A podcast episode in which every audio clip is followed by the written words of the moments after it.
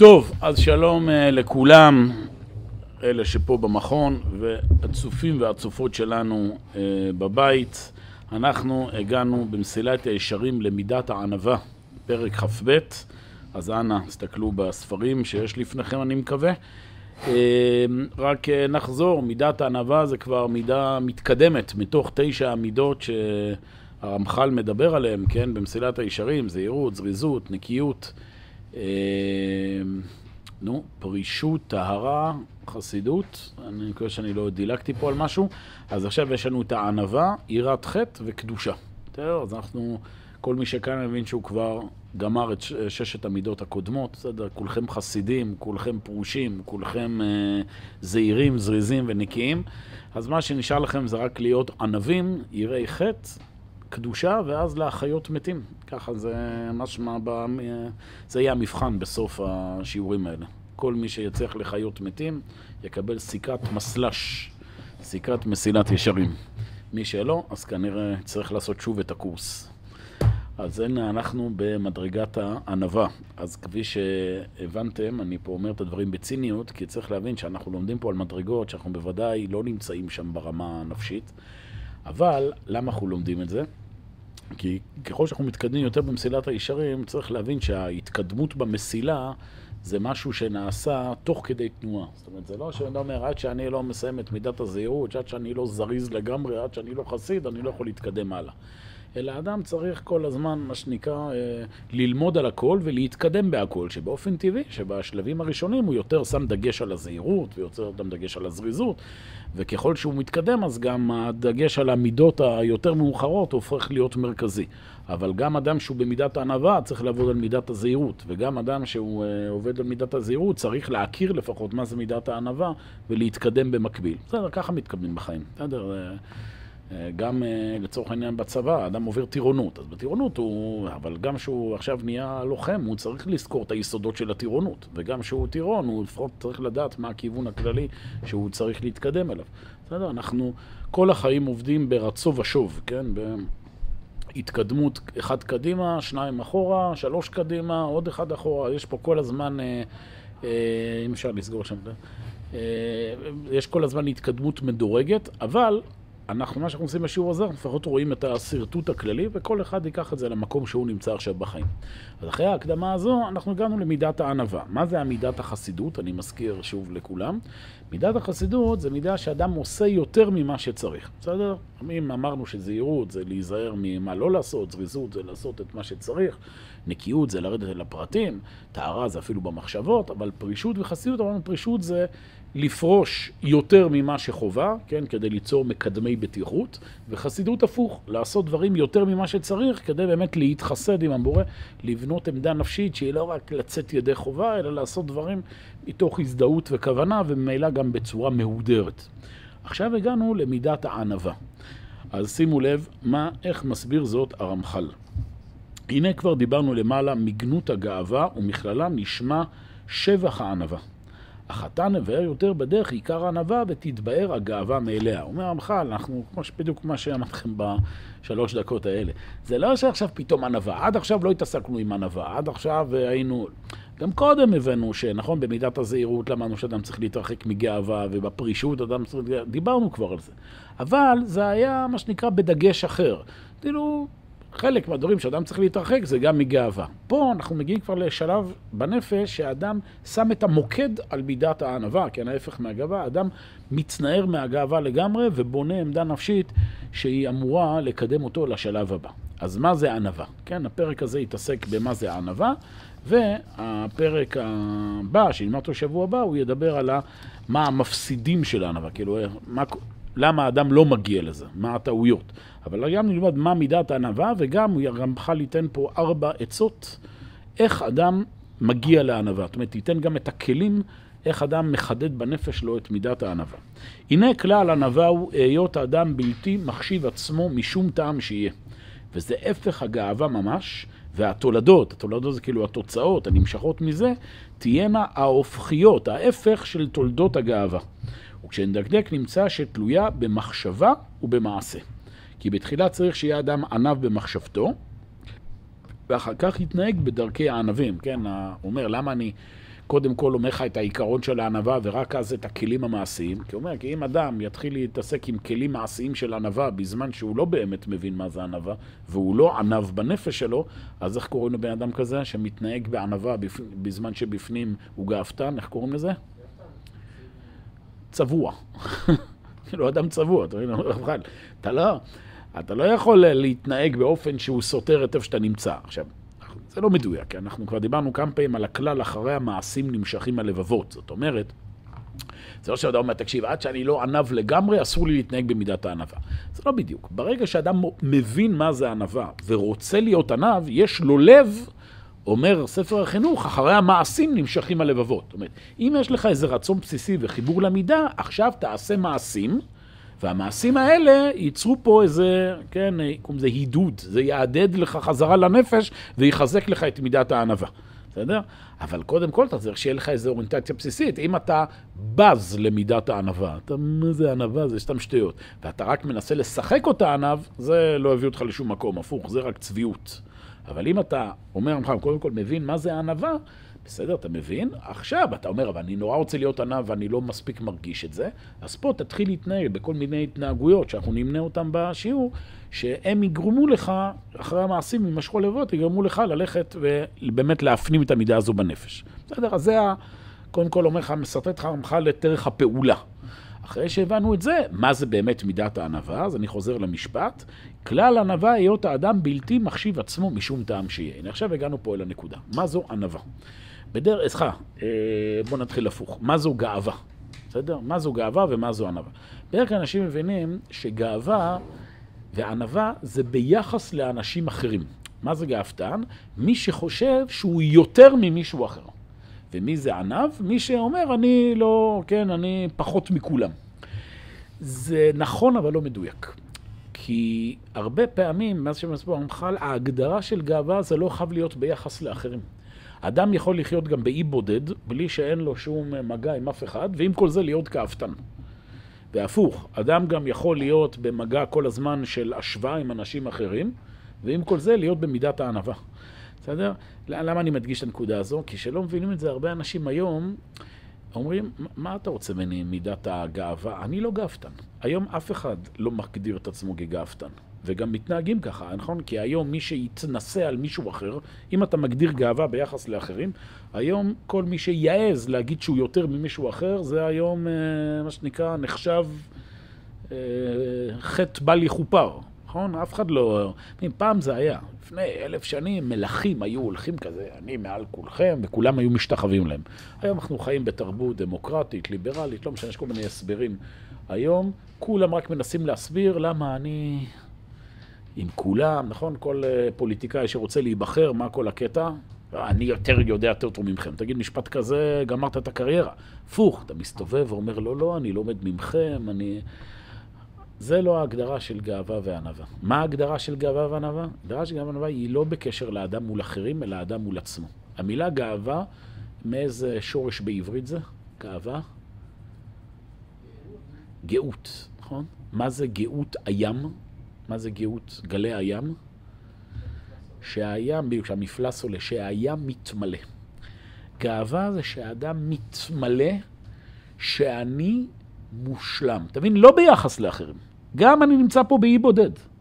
אדם מגיע, משכנע את עצמו, שאני נורא נורא אוהב את עצמי. כן, קראתי לשיעור הזה נרקסיזם וגאווה. אתם יודעים מה זה נרקסיזם? דיברנו על זה כבר בשיעורים קודמים. נרקסיזם זה שאדם אוהב את עצמו יותר מדי, כן? זה מהמיתולוגיה היוונית, על אותו נער בשם נרקיסוס, שהסתכל בבואה שלו, כן? בהשתקפות שלו בנער, והוא כל כך התאהב בעצמו, עד שהוא מת מרעב, שהוא היה כל כולו, כן, בוהה בדמות שלו ולא היה מסוגל להתנתק ממנה. אז זה הפך להיות מושג פסיכולוגי. אדם שמאוהב בעצמו. אדם שמאוהב בעצמו זה גם אדם שבאיזה שלב מגיע לגאווה. כלומר, לאיזו תחושה, ככה אני. בסדר? ככה היום, זה, זה, ה, זה הלב של הכל. גאווה, ולכן החלטתי זה מבלבל, כי כשאדם אומר ככה אני, הוא עוד יכול לחשוב, מה, אני לא מתגאה על אף אחד, אני, אני רק אומר שככה אני. זה שאתה אומר שככה אתה, זאת אומרת, אין לי מה להשתפר, בסדר? מה אתה בעצם בא לומר? אני מלא, אני מלא גאווה, אני מלא מעצמי, ואני לא, ואני לא נותן לעצמי להתקדם. בסדר? גאווה זה בעצם החסימה והקיבעון מלהתקדם הלאה. באי בודד, אדם אומר, אני לא צריך להתקדם. אני מושלם, אני אוהב את עצמי כמו שאני, אני אישיות מקסימה. אני כעסן, נולדתי כעסן, ואני לא רואה שום צורך לעבוד על מידת הכעס שלי. כי אם אני כעסן, ככה צריך להיות. אתה מבין? אין פה אף אחד. לא, אני לא אמרתי שאני יותר ממך. אני פשוט אומר שאני לא צריך להתקדם בשום דבר. ומה זה ענווה? תחליפו את המילה ענווה במילה פתיחות. בסדר? ענווה זה לא ביחס לאחר. ענווה זה גם ביחס לזה שאתה עכשיו לומד משהו, ואתה פתוח ללמוד משהו חדש. אתה מבין? זה, זה ההבדל. אדם שכל הזמן אומר ביחס לאחרים, אז הוא אומר, מה אתה רוצה? אני, אין לי מה ללמוד יותר. אני לא אומר, אתה גם בסדר, לי אין מה ללמוד יותר. לא, אתה גאוותן. מה זה ענב? שאתה כל הזמן נמצא בתהליך של שיפור והתקדמות. שימו לב, כבר דיברנו על זה גם באחד השיעורים. לא במקרה היום המילה הזו גאווה הפכה להיות סמל ושם לאנשים שזה הטענה שלהם. לא שהם יותר מאחרים, אלא אנחנו לא צריכים להשתנות.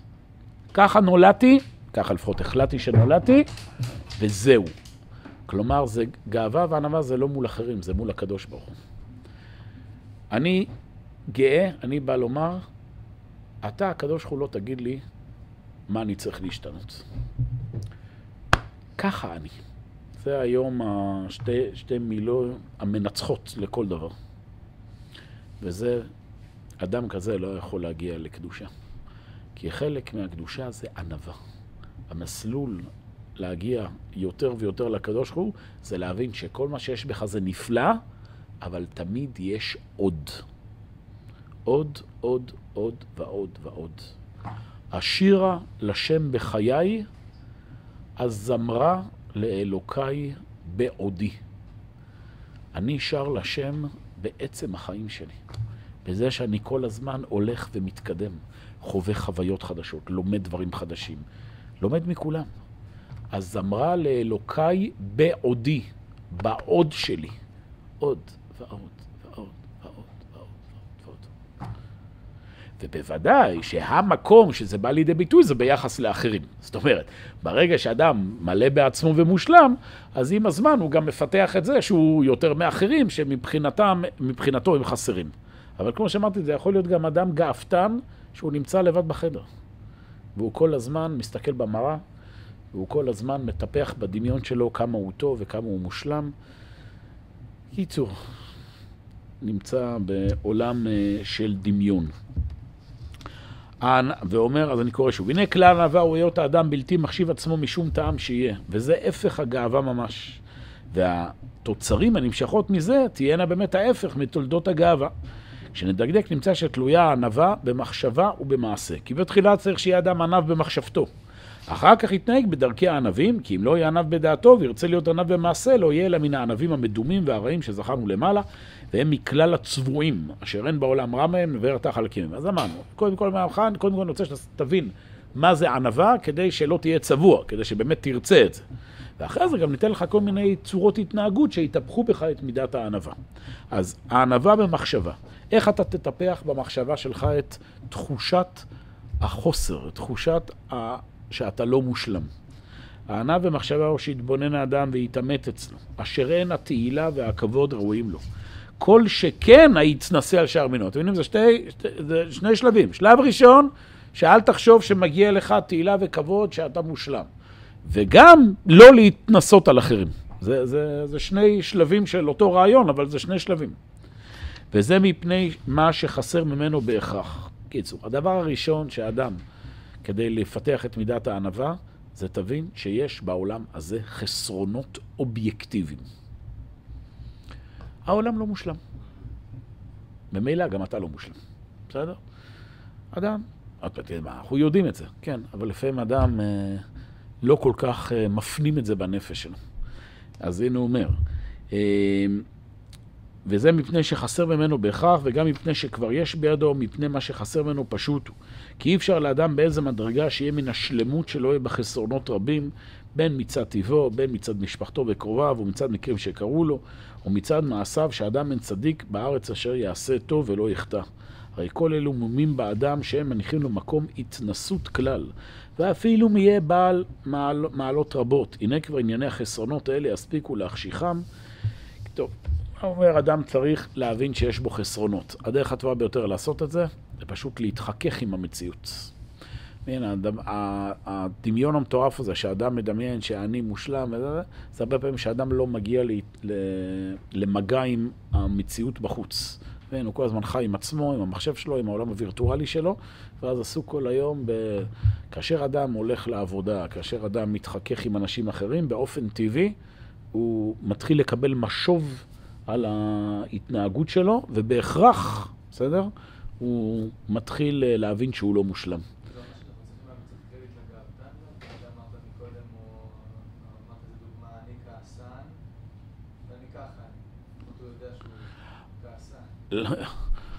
כן, רק שהוא לא רואה, ב...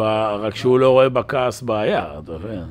לכן האדם הזה שילך לעבוד, ושם, שהוא, בפעם הראשונה שהוא יתפרץ בזעם על כל הסובבים אותו, הוא יקבל כזה משוב חברתי קשה, שזה מעכשיו קצת, מה שנקרא, ירגיע אותו. בסדר? לכן חשוב מאוד, חשוב מאוד שהאדם לא יהיה יותר מדי בבית לבד. בסדר? בכל המובנים.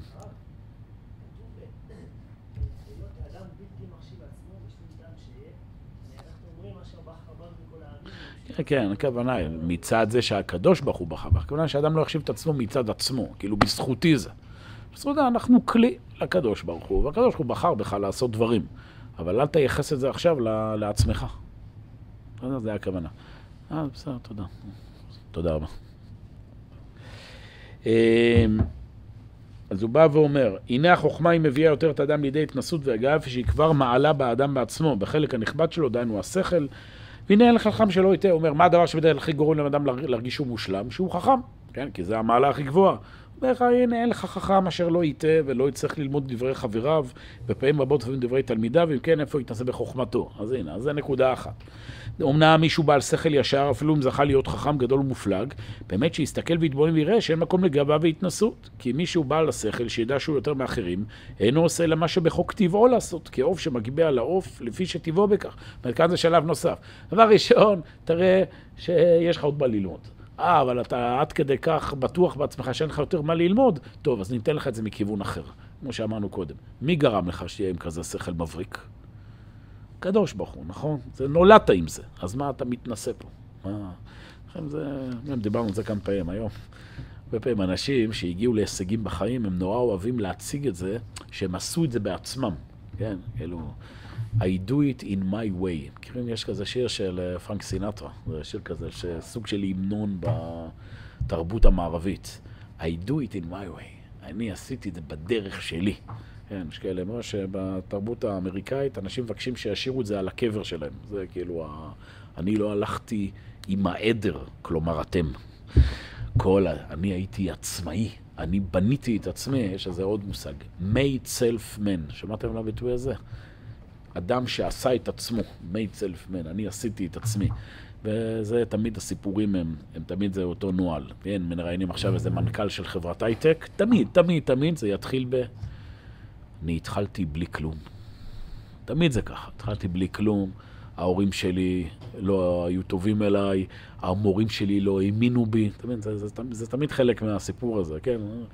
והיינו בהתחלה באיזה, כן, כמו המיתוס של סטיב ג'ובס וווזינק, מכירים את זה? אלה שהמציאו את אפל. הם התחילו בגראז' של איזה, של הבית של אחד ההורים, זה הפך להיות כזה מקום לעלייה לרגל, שאנשים רואים, אתם רואים, הם התחילו פה וכבשו את העולם. ואף אחד לא האמין בנו, והזמנו פיצה, ולא היה לנו מה לאכול, וטה והיום, טה-טה. אז לאנשים מהסוג הזה, כדאי שיזכרו את מה שאומר פה רמח"ל. שים לב, נכון שאולי באמת ההורים שלך לא, לא היו עשירים ולא קיבלת, אבל מי נתן לך את הכישורים להיות סטארט-אפיסט? מאיפה זה הגיע? זה נכון, לא קיבלת משאבים כספיים, אבל קיבלת מהקדוש ברוך הוא שכל, נכון? וכישרון. אז מה אתה מתגאה? מה אתה כל כך... עשית בעצמך. חוץ מזה, זה גם 90 אחוז זה שקר. אנשים תמיד נוטים להציג את זה שאף אחד לא עזר להם. מה לא עזר לך? מישהו בסוף כן האמין בך, נכון? עשית פה את המוצר, היה פה איזה מישהו שהשקיע בהתחלה כסף, שנתן לך זה. ההורים שלך, בסדר, נגיד שהם נתנו לך כסף, אבל הם גידלו אותך, שלחו אותך לבית ספר, ושם פיתחת מה שיכולת. זה מאוד מאוד מאפיין אנשים אה, גאוותנים. זה, זה האתוס היום של התרבות. אני לבד, הכל מושלם. אז אומר הרמח"ל, תדע לך, זה לא... אם למדת תורה הרבה, כי אני מדלק פה כמה שורות, אל תחזיק טובה לעצמך, כי לכך נוצרת. זה גם אגב בלימוד תורה. גם לימוד תורה. ברור. זה תמיד ביחד. לכן המילים הראשונות שיהודי אומר בבוקר, מודה אני לפניך. בשביל להיות עם ענווה, כלומר עם פתיחות לקדוש ברוך הוא, אתה צריך להיות עם הכרת הטוב. אדם שהוא כפוי טובה הוא גם גאוותן, וגאוותן הוא כפוי טובה. אומרים חז"ל שהקדוש ברוך הוא אומר, בעל גאווה, אין אני והוא יכולים לדור באותו עולם. העולם קטן מדי בשביל שנינו. למה? כי מה זה בעל גאווה? הוא אומר, זהו, אין, אין פה מה לאן להתקדם. מה זה אלוקים? אלוקים זה האין סוף, זה השלמות האינסופית. אני כבר מושלם. אז אין אני והוא יכולים לדור באותו כפיפה, אתה מבין? זה מדרש כפשוטו. אתה לא נותן לקדוש ברוך הוא מקום בחיים שלך. אתה רק מלא מעצמך. אמ, אם ואם גיבור, אם עשיר הוא, ישמח בחלקו, ועליו לעזור למי שאין לו. כן, גם כל אלה, אני, לא היה לי שום כסף מההורים שלי, היום אני מיליונר, לכן אני עכשיו אה, חי פה באיזה רמת חיים מטורפת, ומרגיל את הילדים שלי לכל גם סיפורי קורי לב. איך אתה מגדל ככה את הילדים שלך, מפנק אותם, נותן להם אה, סושי לארוחת בוקר? אני גדלתי בלי כלום בבית. ואני, לא היה לי, לא, אפילו לא היה לי סנדוויץ' לבית ספר. אז היום אני הבטחתי לעצמי שאני, אה, הילדים שלי, לא יהיה חסר להם כלום. ואז אתה מגדל דור של מפלצות קטנות ומפונקות. אבל זה נשמע טוב בטלוויזיה. גדלתי בלי כלום, אז עכשיו אני יכול לעשות מה שבא לי. כמו שאמרנו, נחמד, הקדוש ברוך הוא לא ברור שהוא כל כך מתרשם מהאמירות הפוזואיסטיות האלה. והנה זה העיון וההתבוננות הראו לכל איש אשר שכלו ישר ולא מתעקש, כי יתברר זה אצלו. אז יקרא עניו אמיתי שליבו וקרבו הוא עניו, כעניין דוד שאמר למיכל, והייתי שפל בעיניי. ואמרו חז"ל כמה גדולים נמוכי הרוח, כן, וכל מיני מדרשים על ענווה, שבזמן שבית המקדש קיים, האדם מקריב עולה שכבר עולה בידו, מנחה, שכר מנחה בידו, סליחה, שכר עולה בידו, שכר מנחה בידו, אבל מי שדעתו שפלה עליו, מעלה עליו הכתוב, כאילו הקריב כל הקורבנות כולם. אתה מבין, זה אדם שנמצא כל הזמן בעמדה של הקרבה לבורא, נמצא כל הזמן בעמדה של אני כלי למה שהקדוש ברוך הוא נתן לי.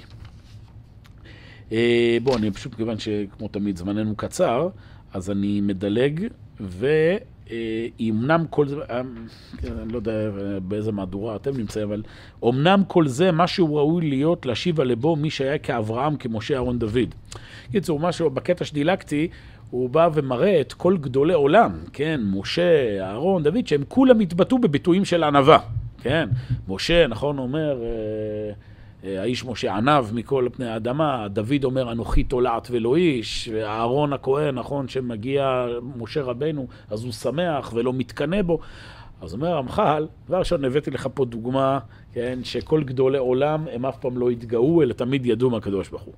ואומנם כל זה הוא מה שראוי להשיב על ליבו מי שיהיה כאברהם, משה, אהרון ודוד, ושאר זים זכרנו. אומר, אבל תחשוב, הם אפילו לא התגאו. אנחנו, שאנחנו אפילו לא כמוהם, אז בטח שאין לך מה להתגאות. בסדר? יש פה, מה שנקרא, הפנמה בנפש. בסדר? גם אם אתה כמו משה, אתה רואה שאתה לא צריך להתגאות. ועכשיו בינינו, אתה לא משה. מה נעשה? אתה לא משה רבנו. אז uh, קצת uh, צניעות לא תזיק פה. ואומנם כל זה מה שראו להשיב על ליבו משה כאברהם, כמשה אהרון ודוד ושאר חסידים, אבל אנחנו יתומי יתומים, אין אנו צריכים לכל זה, כי כבר יש ויש אותנו חסרונות רבות, שאין צריך עיון גדול לראות פחיתותנו וכל חוכמתנו כאן נחשבת. אומרת, אדם לא צריך כזה להיות אה, בעל מבט חודר להבין את החסרונות. כאילו, מה נסגר איתך? אתה לא רואה שיש לך דברים שאתה צריך לשפר בחיים. כי היותר חכם גדול שבינינו אינו כי אם תלמידי תלמידים אשר בדורות הראשונים, וזה מה שראוי שנבין ונדע באמת, ולא יזוח עלינו ליבנו חינם. אבל זה כל כך פשוט, אמרתי לך, מהשמיים, מהשמיים בחרו בשם הזה מצד הגאווה. זה, זה, זה, זה כאילו השם שמבטא את התפיסת עולם של התרבות היום. אנשים מסתובבים, אנחנו גאים. זה, זה, זה, זה דבר שהוא, בטווח של מאות שנים ילמדו את התופעה הזו, ושתבחינו איך זה בדיוק, כזה... התנוצצה רוח הקודש, מי שהמציא את השם הזה, מי לבחור את זה. מה זה מצעד גאווה? עצם השם מחריד. מצעד ענווה, אם כבר, ענווה, שאדם אומר, אני עכשיו עומד בענווה מול הקדוש הוא מנסה להבין מה הוא רוצה ממני. זה לא נתפס. אנשים בחיים בעולם הזה, והם באמת חושבים שמה שיש בהם זהו. גאווה. טוב. אה, ונכיר שדעתנו קלה ושכלנו חדש עד מאוד, הסכלות רב בנו והטעות גוברת, ואשר נדע אותו אינו אלא מעט מן המעט. אם כן, ודאי שאין ראוי לנו להינשא כלל, אלא הבושת והשפלות, וזה פשוט. בסדר? זה היה החלק הראשון, נא דילגתי על זה, כי זמן קצר. אה, מה זה הגדרה של גאווה? אז אני חוזר, גאווה וענווה, הגדרה זה לאו דווקא ביחס לאחרים, אלא זה בעצם, גאווה זה האשליה שאני לא צריך להתקדם יותר, כן, אני מושלם, והענווה זה שהאדם נמצא בעמדה של השתלמות, שאני מבין שכל הזמן אני צריך ללכת ולהתקדם עוד ועוד ועוד ועוד. ועכשיו, מה שעושה בחלק השני של הפרק, הוא מביא ארבע, אה, נקרא לזה, אה, ארבע עצות איך אדם עושה מעשים שיפתחו אצלו את מידת הענווה. שמן, הוא מבין שהוא צריך להיות ענב, בסדר? אבל מה לעשות, לפעמים אני מרגיש שאני באמת לא צריך להתקדם יותר, ואני מרגיש שאני מתנשא על אחרים וכולי. איך תשנה את זה? תראו איזה יופי. אחד, הנה דיברנו עד אנה מעניין מענות המחשבה, נדבר עתה מענות המעשה. מענות? איך זה רשום אצלך? איך? אה, וואלה, אני בלי ניקוד, זו מחילה. הנה דיברנו עד עתה מענוות המחשבה. נדבר עתה מענוות המעשה. והיא תתחלק לארבעה חלקים. א', בהתנהג עצמו בשפלות, ב', בסבול העלבונות, ג', בשנוא הרבנות, ד', לברוח מן הכבוד. אז בואו נתחיל. אה, אה סליחה, אה, אה, ה', בחילוק כבוד... אה, לא, לא, זה בוח, בוח כבוד, בחלוק כבוד לכל. מחילה, זה, זה הרביעי, כן. אז ככה, האחד הוא בהתנהגות בשפלות, וזה ראוי שיהיה בדיבורו, בהליכתו, בשבטו וכל תנועותיו. אדם צריך לבטא בהתנהלות המעשית שלו שפלות, בדיבורו. איך, איך אדם מבטא בדיבור שלו ענווה. אמרו ז"ל, לעולם יהיה דיבורו של אדם בנחת עם הבריות. דיבור בנחת בא לומר, שוב, אני אומר את דעתי, אבל אני לא אמרתי פה ש... שזה מושלם. אני יכול גם שאני טועה. אדם שהוא מלא גאווה, הוא מדבר ב... באלימות. בסדר? אלימות לא חייב להיות בצעקות. גם יכול להיות uh, בצורה מתוחכמת, שהמסר הוא שאין סיכוי שאני טועה. אז לעולם יהיה דיברו של אדם בנחת עם הבריות, ומקרא מלא הוא דברי חכמים בנחת נשמעים. וצריך שיהיו דבריו דברי כבוד ולא דברי ביזיון. וכן הוא אומר, בז לרעהו חסר לב, הוא אומר, בבוא רשע גם בו, בו גם בוז, בא גם בוז. אוקיי, אז זה לגבי דיבור. בהליכתו, אמרו ז"ל, שלחו משם, איזה הוא בן עולם הבא, ענוותן ושפל, ברך, שייף איל ושייף נפיק. במילים אחרות, שאדם הולך, לא ילך בקומה זקופה, נכנס, שייף, יעיל, שייף, כאילו נכנס ויוצא בקומה, בקומה כזה. בטיפה, שפת גוף שמבטאת קצת שפיפות קומה. ולא באיזה חזה מנופח. אה, אז הוא בא ואומר, לא ילך קומה זקופה, ולא בכבדות גדול עקב בצד אגודל. מה שאנחנו קוראים היום הליכה זרוקה. מה יש למהר, אח שלי? הכל טוב. למה? זה נראה דווקא מאוד ענווה. לא. זה שאתה לא חושב שאתה צריך למהר, אתה לא צריך להזדרז, זה מעיד שאתה נמצא באיזו אשליה של שלמות. סטלנות בעומק העניין זה גאווה. בסדר? לא... בלי לפגוע בסטלנים, אבל uh, סטלנות זה גאווה. מה, למה אני לא אומר שאני לא יותר מאף אחד? נכון, אתה לא מבין מה זה גאווה. גאווה זה לא להגיד שאתה יותר משני. גאווה זה לא לשפר את החיים שלך. תראה איפה אתה נמצא, יש לך המון המון בעיות, ואתה שכנעת את עצמך שאין מה למהר, צריך לקום, מתי לקום? למה לקום בשש בבוקר? מה? חיים יפים, תן לי לקום ב-12. חברה מאוד מטפחת אנשים כאלה. כן, כן, וואו, איזה בחור רגוע, איזה זה, איזה זה. רגוע, רגוע. אתה בן 30, ומה קורה איתך? יאללה. הרמח"ל תוקף את זה מכיוון שלא חשבנו, בדרך כלל אומרים, זה עצלנות. בכלל לא, עצלנות שורשה בגאווה. עם מה מגיע עצל? האדם מגיע עצל מזה שהוא לא מבין שהוא צריך להשתלם. בסדר? זה סוג של, אה, של גאווה. לכן, לכן אמרו ז"ל, כל הולך בקומה זקופה, כאילו דוחק רגלי השכינה, וכולי וכולי. אה, כן. מה? בסדר, אז תלך בקומה זקופה, לא ככה. תלך ככה, בסדר, בשביל ליישר את עמוד השדרה. בסדר, לא, כשעומדים לא ללכת בקומה זקופה, לא הכוונה ללכת ככה. אלא שבן אדם, לא יודע, זה, זה משהו שהוא, כאילו, רואים את זה ב, על הבן אדם, איך הוא עומד. נכון, אתה, אפשר לזהות שחצנים הרבה פעמים, אפשר לזהות אותם, מה שנקרא, בצורת ה... לא יודע, זה משהו, אז אדם צריך ל... ל טיפה ל... להרגיע את עצמו. בסדר. אמ, הלאה, החלק השני הוא סבילת העלבונות, כן, דילגתי פה. החלק השני זה סבילת העלבונות, הם פירוש אמרו למי שנושא עוון למי שעובר על פשע, ועמוד הנעלבים ואינם עולבים, שאומרים חפתם ואינם משיבים, עליהם הכתוב אומר, ואוהביו תקצת השמש גבורתו. שימו לב, כאשר מעליבים אדם, חלק מלעבוד על מידת הענווה זה לא להגיב. אני מדגיש פה נקודה חשובה. אנחנו נמצאים פה במידת הענווה שהיא מגיעה אחרי מידת החסידות. זאת אומרת, זה לא מדרגה שהאדם בתחילת הדרך עושה. עושים. למשל, ילד קטן, שעוד הביטחון העצמי שלו לא בנוי, ועכשיו מעליבים אותו בגן ומרביצים לו, זה לא נכון להגיד לו תבליג. כי אז הוא מטפח בעצמו אה, רגשי נחיתות ובעיות. ילד קטן צריך להגיד לו, תגיב, תעמוד על שלך, תדע להתמודד. אנחנו מדברים פה עכשיו על שלב נוסף יותר, אחרי שכבר עברנו פה איזה שבע, אה, שישה פרקים במסילת ישרים, שאתה כבר בטוח בעצמך, כשאתה בטוח בעצמך, ועכשיו פגעו בך, העליבו אותך, אתה רוצה לעבוד על מידת הענווה.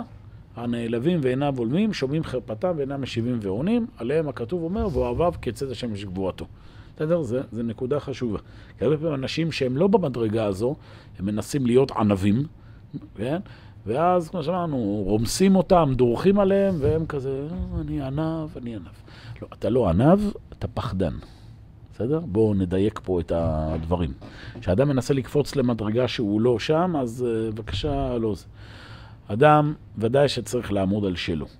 ואם מישהו העליב אותך, אז כן, מה לעשות, אני לא פה, אתה לא אמור להיות שק חבטות. אבל, אם אתה כבר, ברוך השם, נמצא בעמדה רצינית יותר, אז נכון. למשל, הדוגמה, אני רק אביא דוגמה שכבר היום כולנו קצת נמצאים במידת הענווה. אם אתה הולך עכשיו פה בחוץ, ברחוב, ומגיע איזה ילד קטן וצוחק עליך, או בועט בך, נו, מה תעשה לו? אתה לא עכשיו, בוא נבוא, לא, בוא אני אפוצץ אותך. אתה, אתה ילד. למה? כי הילד לא מאיים עליך, נכון? אז כאשר זה גם המצב הנפשי שלך ביחס לאנשים מבוגרים, גם שם תגיב בהתאם.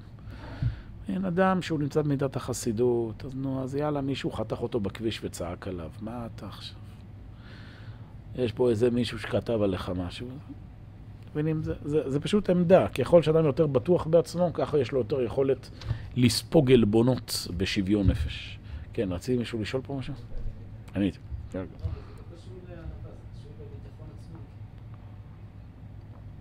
זה ביטחון עצמי. מה זה ביטחון עצמי? להבין שזה המקום שלי בעולם של הקדוש ברוך הוא, אתה מבין? אני מבין מה המקום שלי, אני לא מושלם. אני בטוח, אני יודע שאני חסר. אני בטוח ב... שאיפה שאני נמצא עכשיו, זה המקום שהקדוש ברוך הוא שם אותי. ואם אני עושה את מה שאני יכול, השם לי בעוזריי. השם מעוז חיי, ממי אפחד? אין לי מה לפחד. ולכן עכשיו מישהו צועק עליי, בסדר, צעק, לא קרה כלום. יכול להסביר לכם הרבה התנהגויות שהיום בעולם האלים שלנו, כן, ברשתות החברתיות, שזה... יש תלמידי חכמים, לא, מה שנקרא, יאללה. לא, לא מגיבים, לא, לא, לא, לא צריכים את התגובה לזה. אה, יש לי, האמת, יש לי איזה, אתם יודעים מה, תזכירו לי שיעור הבא, אולי אני, אולי אני אקריא לכם איזה משהו, בסדר? משהו מדהים. אה, מה שאני צריך בשביל זה מצגת, טוב, עוד לא תקנו פה את המצגת, אולי ש... תקנו, אני אראה לכם איזה, איזה שיחת טלפון עם תלמיד חכם גדול, שמעליבים אותו והוא, איך אומרים, לא, לא, לא מזיז לו בכלל. טוב, אז זה לגבי אה, סבילת עלבונות. עכשיו, הדבר הנוסף, שנאת הרבנות. עכשיו, שנאת רבנות, לא הכוונה לשנוא רבנים. לשנוא רבנות זה מה שאנחנו קוראים לשנוא את השררה, את השררה. את ה... כאילו, השליטה על אחרים. בסדר? פעם, רבנים, זה היה העמדה שהיא ייצגה כאילו את ה... קיצור, אל ת... תרצה לשלוט על אחרים. עכשיו, לפעמים אין ברירה, אתה צריך. במקום של אנשים משתדל להיות איש. אבל העמדה הנפשית, אתה רוצה לעבוד במידת הענווה, תנסה כמה שאפשר לא, לא, לא, לא, לא להתנשא מעל אחרים. כמה שאפשר. בסדר. שנאת הרבנות ובריחת הכבוד, משנה ארוכה היא. אוהב את המלאכה ושנא את הרבנות. ואמרו, הגס ליבו בהוראה, שוטר, רשע וגס רוח, ואמרו, כל הרודף אחר הכבוד, הכבוד בורח ממנו. מצד האמת, אתם יודעים, ככה היה צריך להיות. פוליטיקאי לא היה בכלל אמור ל- ל- לרדוף אחרי קולות. אלא היו צריכים לבוא אליו, בבקשה, ת, ת, תהיה, והוא צריך להגיד, לא, אני לא רוצה, ויכריחו אותו. זה היה פה המצב האידיאלי. טוב, אנחנו לא נמצאים במצב הזה, אבל גם פה יש הבדל בין מי שרודף אחרי הכבוד לבין מי שמבין. בסדר, כללי המשחק עכשיו זה ליחצן ולעשות פה איזה קמפיין, אבל הוא רוצה לעשות זה לשם שמיים. כל הבורח מן הכבוד, הכבוד רודף אחריו. וכל הרודף אחרי הכבוד, הכבוד בורח ממנו. מסופר שפעם הגיע איזה חסיד אחד לאדמו"ר, ואמר לו, כבוד הרב, אני כל החיים בורח מהכבוד, והכבוד לא רודף אחריי. אז כנראה חז"ל לא, לא צדקו. אז אמר לו הרב, אתה באמת בורח מהכבוד, אבל אתה מדי פעם מסתכל אחורה לראות אם הוא רודף אחריך. ואז כשהכבוד רואה שאתה מסתכל, אז הוא עוזב. קיצר, יש הרבה אנשים שהם משחקים אותה, שהם לא רוצים כבוד, אבל וואו, הם נורא רוצים. אז זה, אה, שנא את הרבנות, בסדר? ובריחת הכבוד משנה ארוחה, אוהבת המלאכה שנאת הרבנות, ואמרו עוד, אל תצא לריב מהר, לעולם אל תירץ אחר השררה, למה פן מה תעשה באחריתה. למחר באים שאלות להם שעות, ומה אתה משיבם? אתה רצת פה להיות ראש ממשלה, נו, ועכשיו אתה ראש ממשלה, מה? אתה מרושע עכשיו? שכולם שונאים אותך? לא רומז לשום דבר, סתם אני מדבר פה ברמה העקרונית הרוחנית, בסדר. עוד. האמת שאני חושב שבפוליטיקה, מי שבאמת מחזיק שם מעמד, זה צריך להיות מישהו שהוא באמת מאמין במה שהוא עושה. כי כבוד כבר לא מקבלים היום בפוליטיקה. זה לא, זה לא המקום לקבל כבוד. בסדר. צריך להיות אדם שמאמין שהוא עושה פה משהו, משהו חשוב. ועוד שם רבים מלחמיה ושבו יתנחום, כל המקבל עליו שררה כדי ליהנות ממנו, אינו אלא כנואף הזה שהוא נהנה מגופה של אישה. עוד שמע רבי אבאו, אני נקראתי קדוש, האימן בך כל המידות שיש בי, לא תקבל לך שררה. אתה מבין? רק קדושים יכולים לקבל uh, שררה. ותלמידי, קיצור, תלמידי רבי גמליאל יוכיחו שהיו, שהיו מוצרכים מפני עניותם ולא רצו לקבל להם שררה. טוב, יש פה המון המון אה, דיבורים שתלמידי חכמים לא רצו שררה.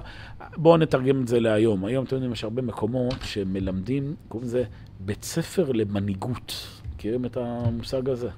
זה, זה אחד הדברים הכי מצחיקים שיש, בית ספר למנהיגות. כי אתה אומר, אני רוצה להיות מנהיג. כאילו, קודם כל שם את החץ, ואז אתה מסמן את המטרה. אני רוצה להיות מנהיג, לא משנה של מה.